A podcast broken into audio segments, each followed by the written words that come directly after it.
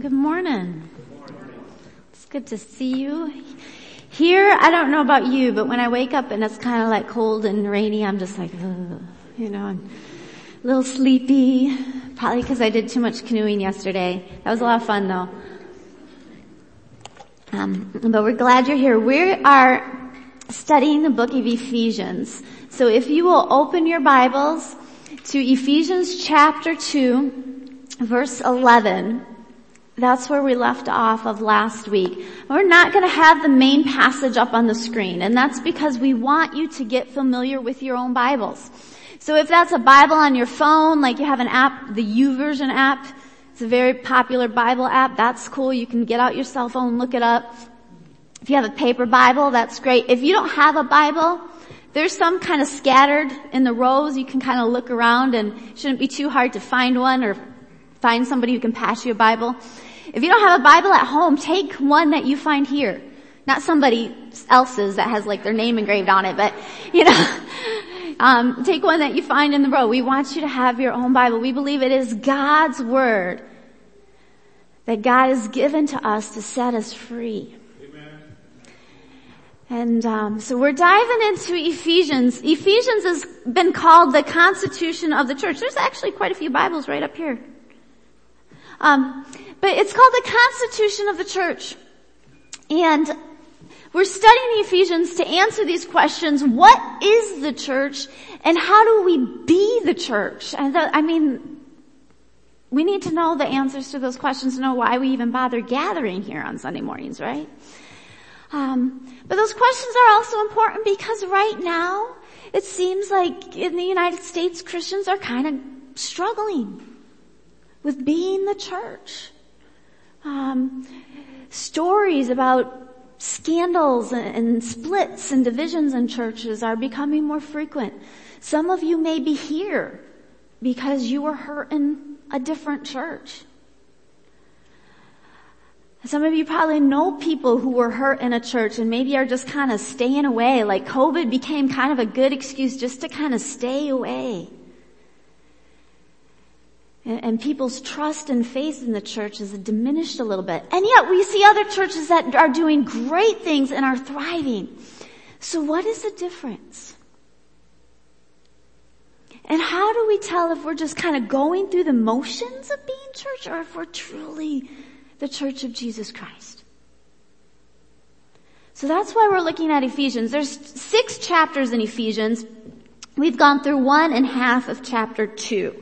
So I'm just going to give you a very quick recap. In chapter one, we saw how Paul modeled how to deal with disillusionment with the church or with other Christians. He was writing to a church in Ephesus. Some things were going well there, some things were not going well there. There were people fighting and brawling. you know, they were, they were struggling. And so he writes, and he, in that first chapter, he kind of lays the ground. He, he models what to do when we're struggling with disillusionment. That the first thing we do is we focus on what God has done for us, not on what other people are doing that's irritating us, but focus on what God has done for us. And the second thing Paul did is he reminded us that the Holy Spirit is a deposit guaranteeing all the spiritual blessings that are to come. Amen. That we, when we begin to follow Jesus Christ, the Holy Spirit comes and lives in us and begins to bear this good fruit, right? Love, joy, peace, that kind of stuff, self-control. But it's just a deposit. we don't get all the spiritual blessings at once. They kind of grow slowly over time. And so Paul reminds us, look at what the Holy Spirit is doing and patiently wait because that's a deposit of what is to come. The third thing that Paul does and he models for us is that we're to be grateful for one another. Give thanks for one another. And give thanks for what God is doing in each other's lives. Amen. And according to Paul, there's a lot to be thankful for. And that's where we hit chapter two and where Paul talks about how, just remember, before you knew Christ, you were like zombies. You know, I know many of you are waiting for me to reenact the zombies. Uh, but he says you weren't really living. You were dead in your sins. Just kind of walking through life, try, satisfying your cravings. For some of us that might be like cravings for pleasure. For others that's like cravings to feel important and worthy and, and, and achieve things, you know, and, and we, we just, these cravings just drive us. And even worse, in, in verse 2, chapter 2 verse 2, Paul says that we're like zombies, we're, we're not living, and we're following the spirit that is at work in everyone who's disobedient. That's Satan. So we're not even really in control of our lives. I don't know if you've seen the movie Thor Ragnarok. Some, some of you, yeah. And there's a scene where Hela, she's the goddess of death and she like raises these dead people, the dead army, like this an undead zombie army, and then they just kind of mindlessly follow her. That's the picture that Paul paints of how we were before Christ. We just have these cravings. We gotta, I have to be important. I have to achieve. I, you know, and, and we don't even realize it. We're just like mindlessly following Satan. But Christ saves us from that. He gives us life and He gives us purpose too. He raises us from being a zombie to being a superhero. It's like we join the Avengers or something. We're part of this team, but it's much better than the Avengers. We're, we're part of the body of Christ and we're seated in the heavenly realms. We have this authority. Amen. Glory to God. Amen. And even though we individually don't have power. Through the Holy Spirit, the incomparably great power of God is in us, the same power that raised Christ from the dead. And we're to be filled with that power and take that power and the presence of Christ out into the world because it heals and it sets free other people. Amen. Resurrecting them from the zombie life. That's our mission. That's, that's the superhero team that we're a part of. Except we don't always want to go to people and set them free. because we don't always like other people that much. I feel like there's kind of a lot of that been going around in the United States lately. That I don't like them. You know, like eh, we're so focused on everything that divides us and how we don't like other people. Well, that's where chapter 2 verse 11 picks up. Right there. With that problem. You see, Paul is writing to a church that has Jewish Christians and Gentile Christians in it. And Jews and Gentiles did not like each other. They had a long history of not liking each other. Before we dive into the scripture, let me just kind of flesh that out for you a little bit. Jews didn't like Gentiles. Well, let's just start here. Jews thought there were only two types of people in the world. There were Jews. They were descendants of Abraham, Isaac, and Jacob, and everybody else. That was it. If you're a Jew, you're God's chosen people. If you're not, you're a Gentile. That, that's racism, isn't it? Yeah. Why did the Jews think they were so special. Because they were God's chosen people. Yeah, the Bible says they were chosen. And that God chose them to be a light to everybody else. The Gentiles, right? They were the everybody else. Let's look at this. Um, Isaiah 42, 6. I will have non-Ephesian verses up there for you if you, okay? Isaiah 42, 6. I, the Lord, have called you, he's speaking to the people of Israel, um, in righteousness. I have called you in righteousness. I have, I will take hold of your hand. That's a picture of how he, he took them out of captivity in Egypt and he called them to right living. Why did he do this? I will keep you and will make you to be a covenant for the people and a light for the Gentiles. He, he called them and he gave them this land and he gave them these rules and commands so they could be at peace with one another, so they could be at peace with God, and that would be a light to everyone else Amen. of how to be at peace with one another and how to be at peace with God. Now, why did he choose them for this mission? I mean, he had to choose somebody, right? Somebody has to be the first one to kind of shine the light and show the way. Why did he choose them? Because Abraham, he loved Abraham. The Bible does say that. Yeah, he loved Abraham. It's interesting because he rescues them out of Egypt, takes them through the desert. They're at the edge of the promised land. At that time it was called Canaan.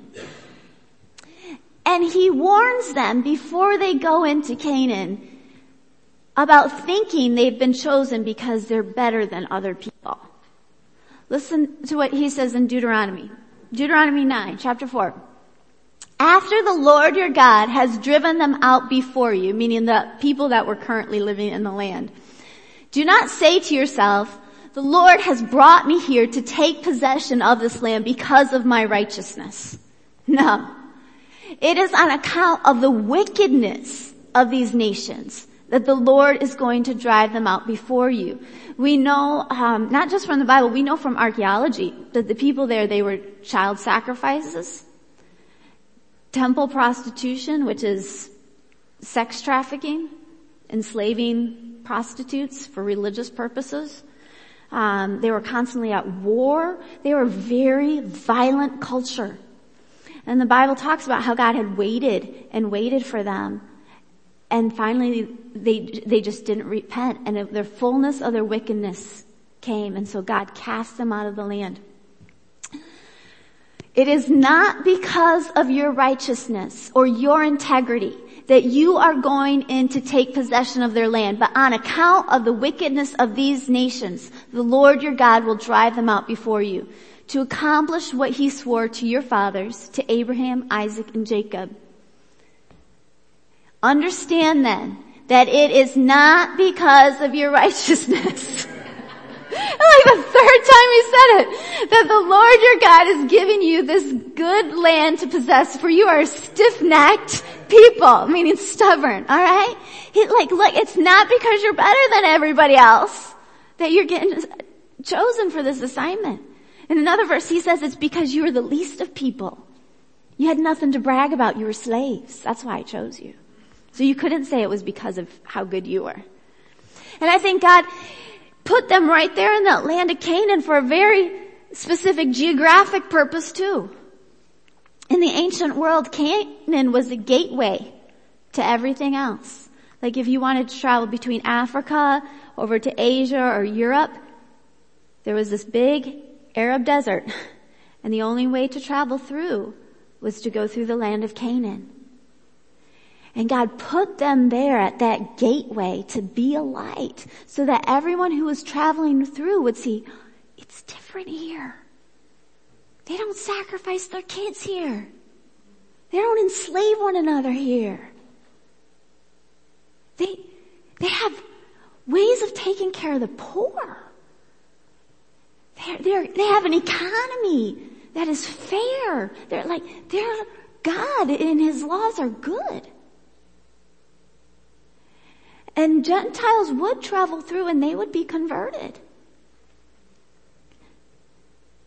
And the Jews begrudgingly let them worship God.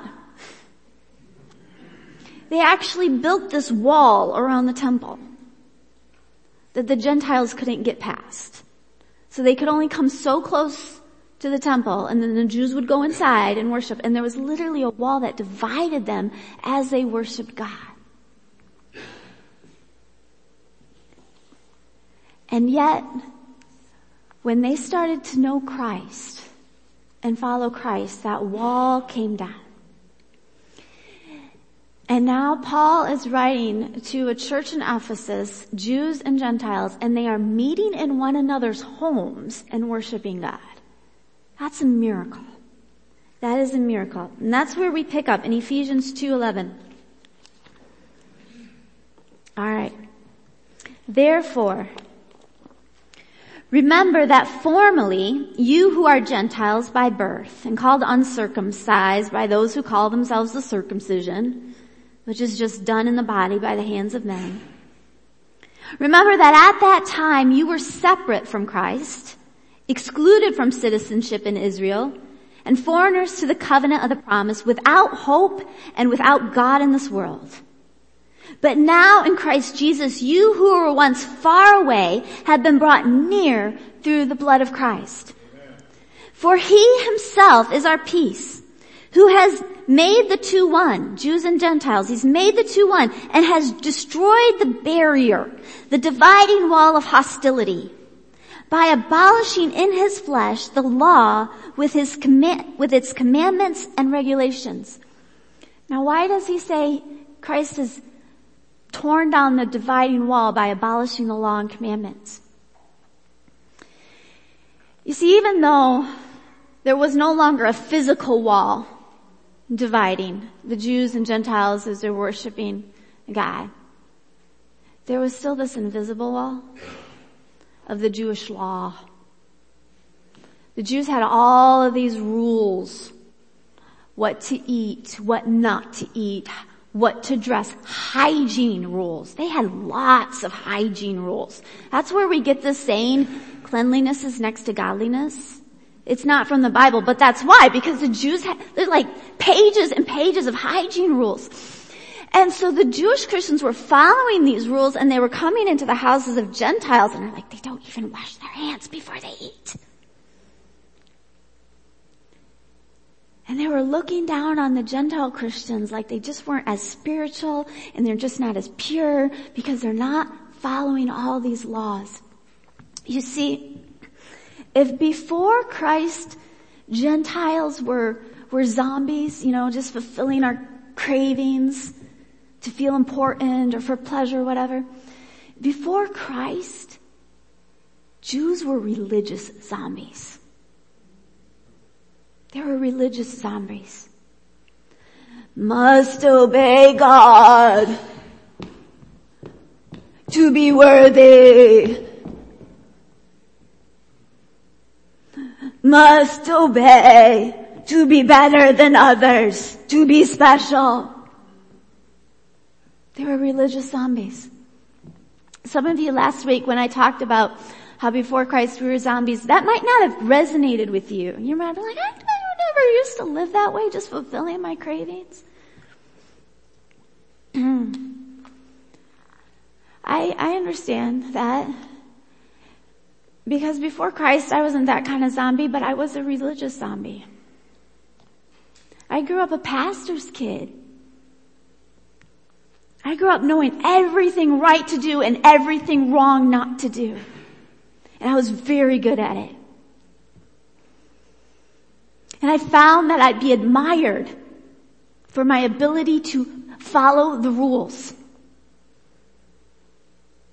And so I would follow and keep all the rules because that made me feel admirable. I felt like this, my sense of worth came from being good. I had to be good. I was a religious zombie.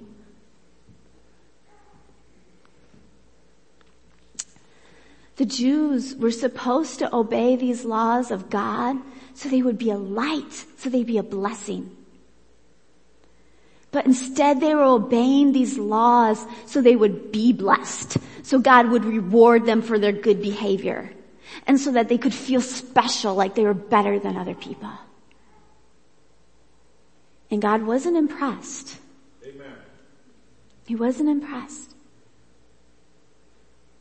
And Christ came along and said, look, your rule keeping that you think makes you so great and so wonderful. It's, it's like filthy rags. It's not saving you. You're still sinning. Even though you're obeying all the rules, you're still sinning.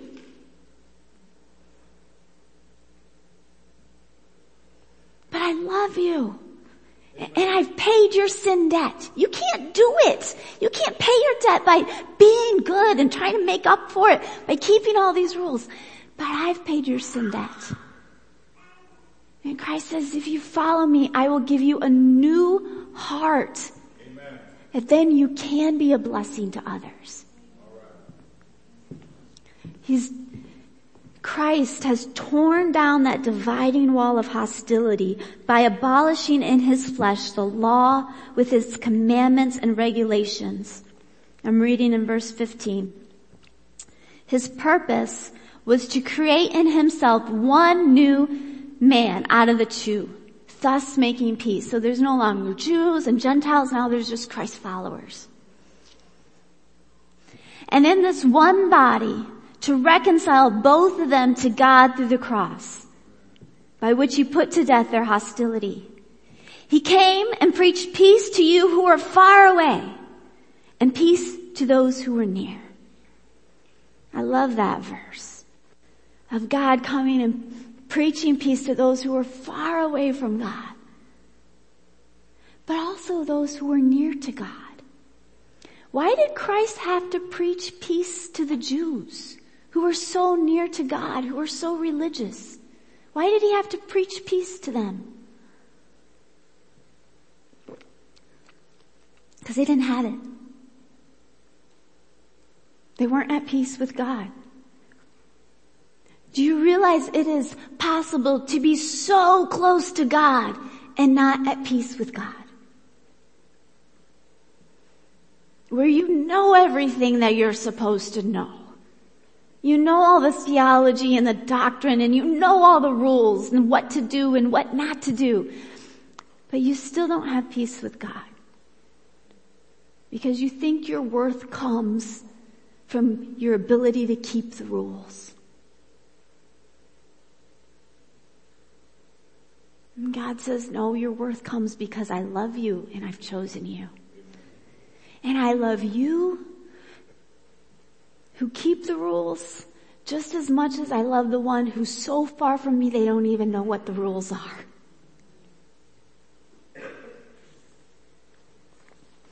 Christ loves us. And that's why he tears down the wall of religious rule keeping that divides the religious haves and the religious have-nots. And he builds us up together to be a place where the Holy Spirit dwells. Look at verse 22. And in him, you too are being built together. You're being built together to become a dwelling in which God lives by his Spirit. And then we hit chapter three and the beginning of chapter three, the, the first half, we're gonna come back to next week, okay?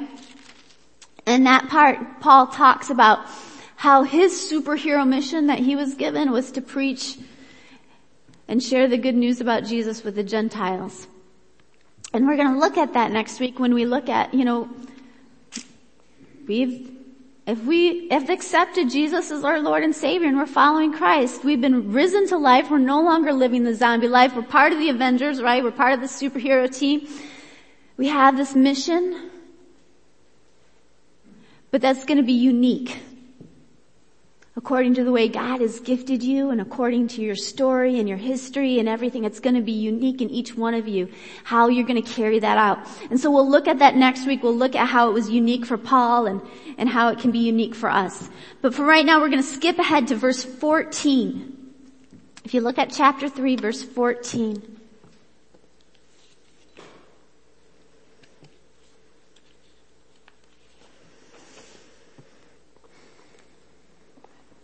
For this reason, I kneel before the Father, from, from whom the whole family in heaven and on earth derives its name. I pray that out of his glorious riches, he may strengthen you with power through his spirit in your inner being, so that Christ may dwell in your hearts through faith. Just think about that. Christ dwelling in your hearts.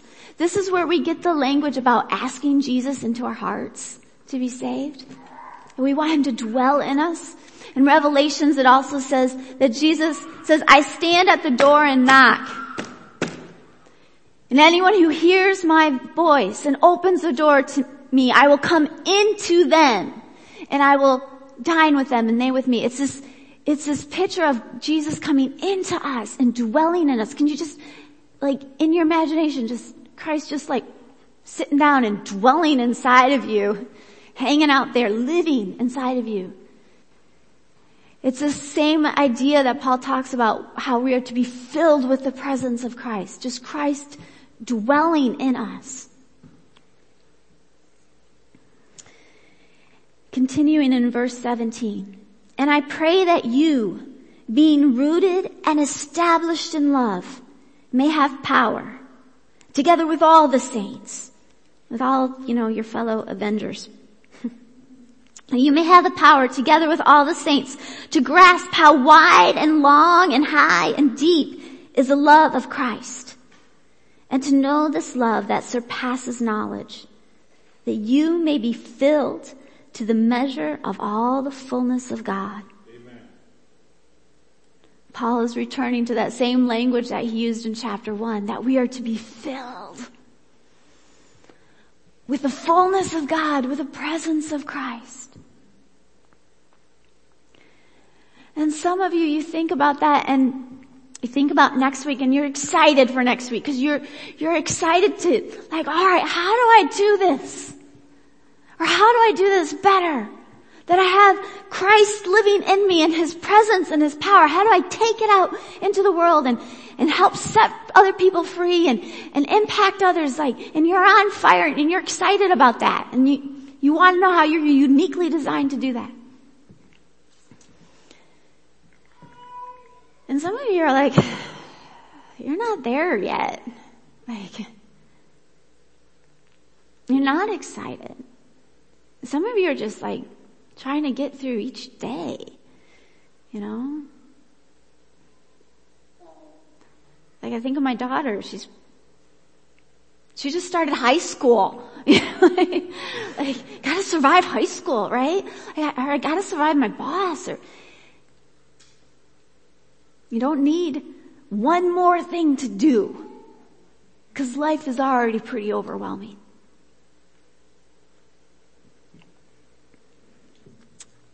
Take a look at verse 19 again. How are we filled with the presence of Christ? How do we do that? How do we become filled with His presence? What does it say?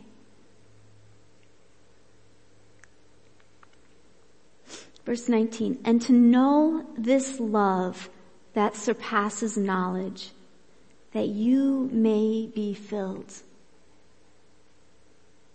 being filled with the presence of Christ,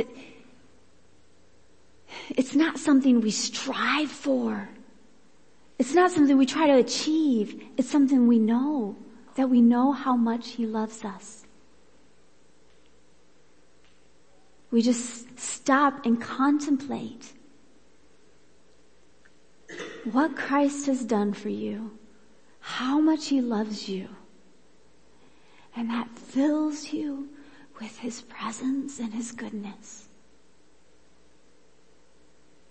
It's something we pray that we'll be under, able to understand His love for us. And that's how we become filled.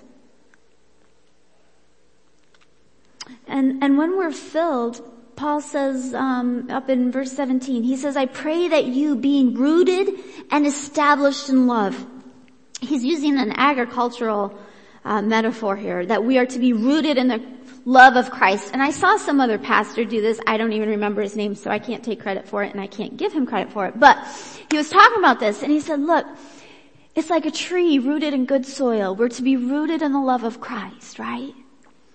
Now when a tree is rooted in good soil, does it have to work hard to bear fruit? Like it's like, okay, I gotta produce 12 apples today. Here we go. You know, like, it's just trying to squeeze them out, you know? No. When a tree is rooted in good soil, it just naturally produces fruit.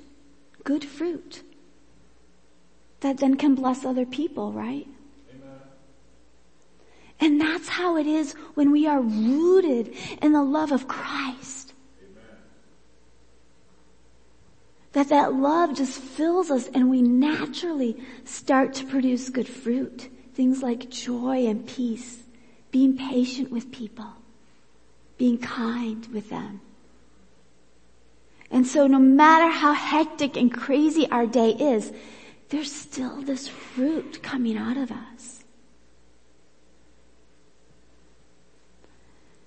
And so if you're feeling overwhelmed and like, oh man, superhero missions, give me a break. I don't have time for that. This week, just take some time to rest and reflect in how much God loves you. set aside, get aside from some busyness and just think and pray about that. And how much he not only loves you, but how much he loves those who are far from him. We'll read it one more time. Verse 17. And I pray that you, being rooted and established in love, may have power together with all the Lord's holy people to grasp how wide and long and high and deep is the love of Christ and to know this love that surpasses knowledge that you may be filled to the measure of all the fullness of God. And I love what comes next.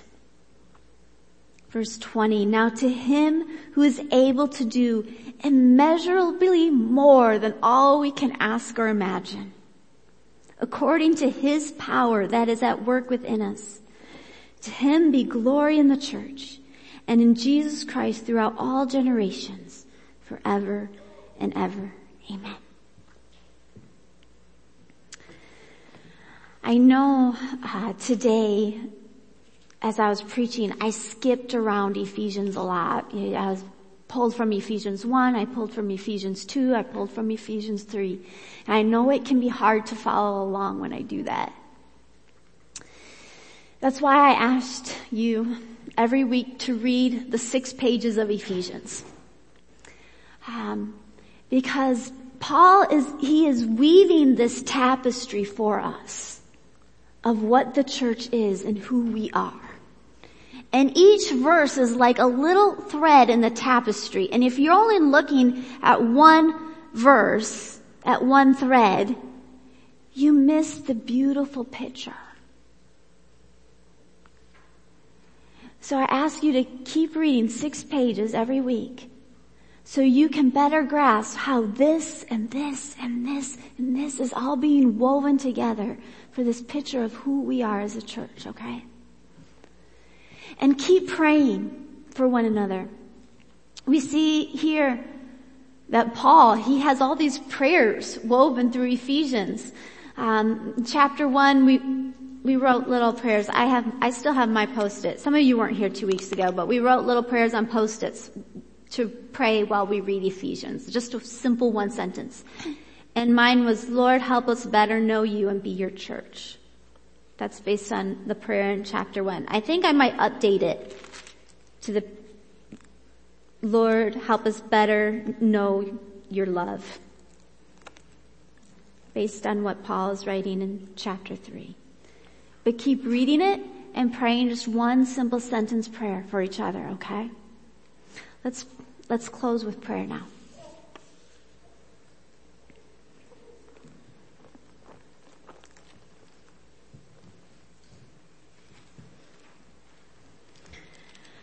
God, as I, as I read and I study Ephesians, I, I'm getting the sense that the church is much greater and grander than, than we can even fathom. And there's so much more for us than we can even ask or imagine.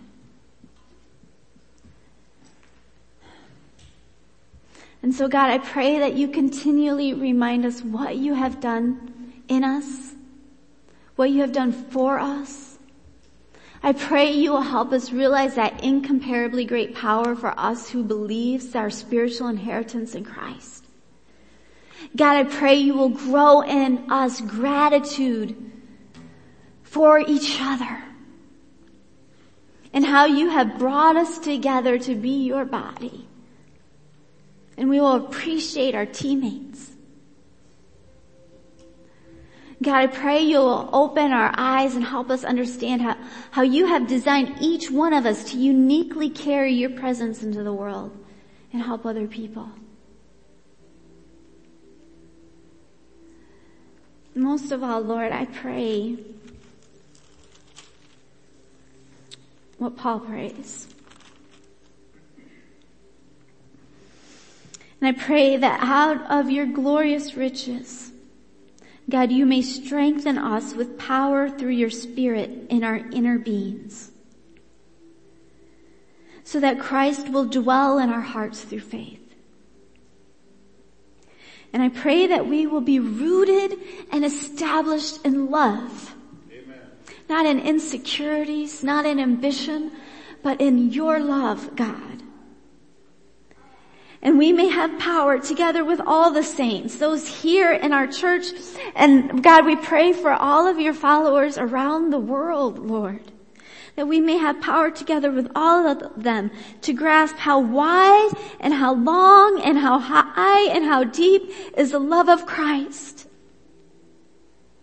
And to know this love even though it surpasses knowledge, God, that you will spiritually gift us to know and understand so that we may be filled with all the fullness of Christ. Amen. And that we give you the glory, Lord, because we know you are able to do infathomably more than all we could ask or imagine. To you be the glory in Christ Jesus our Lord throughout all generations. Amen.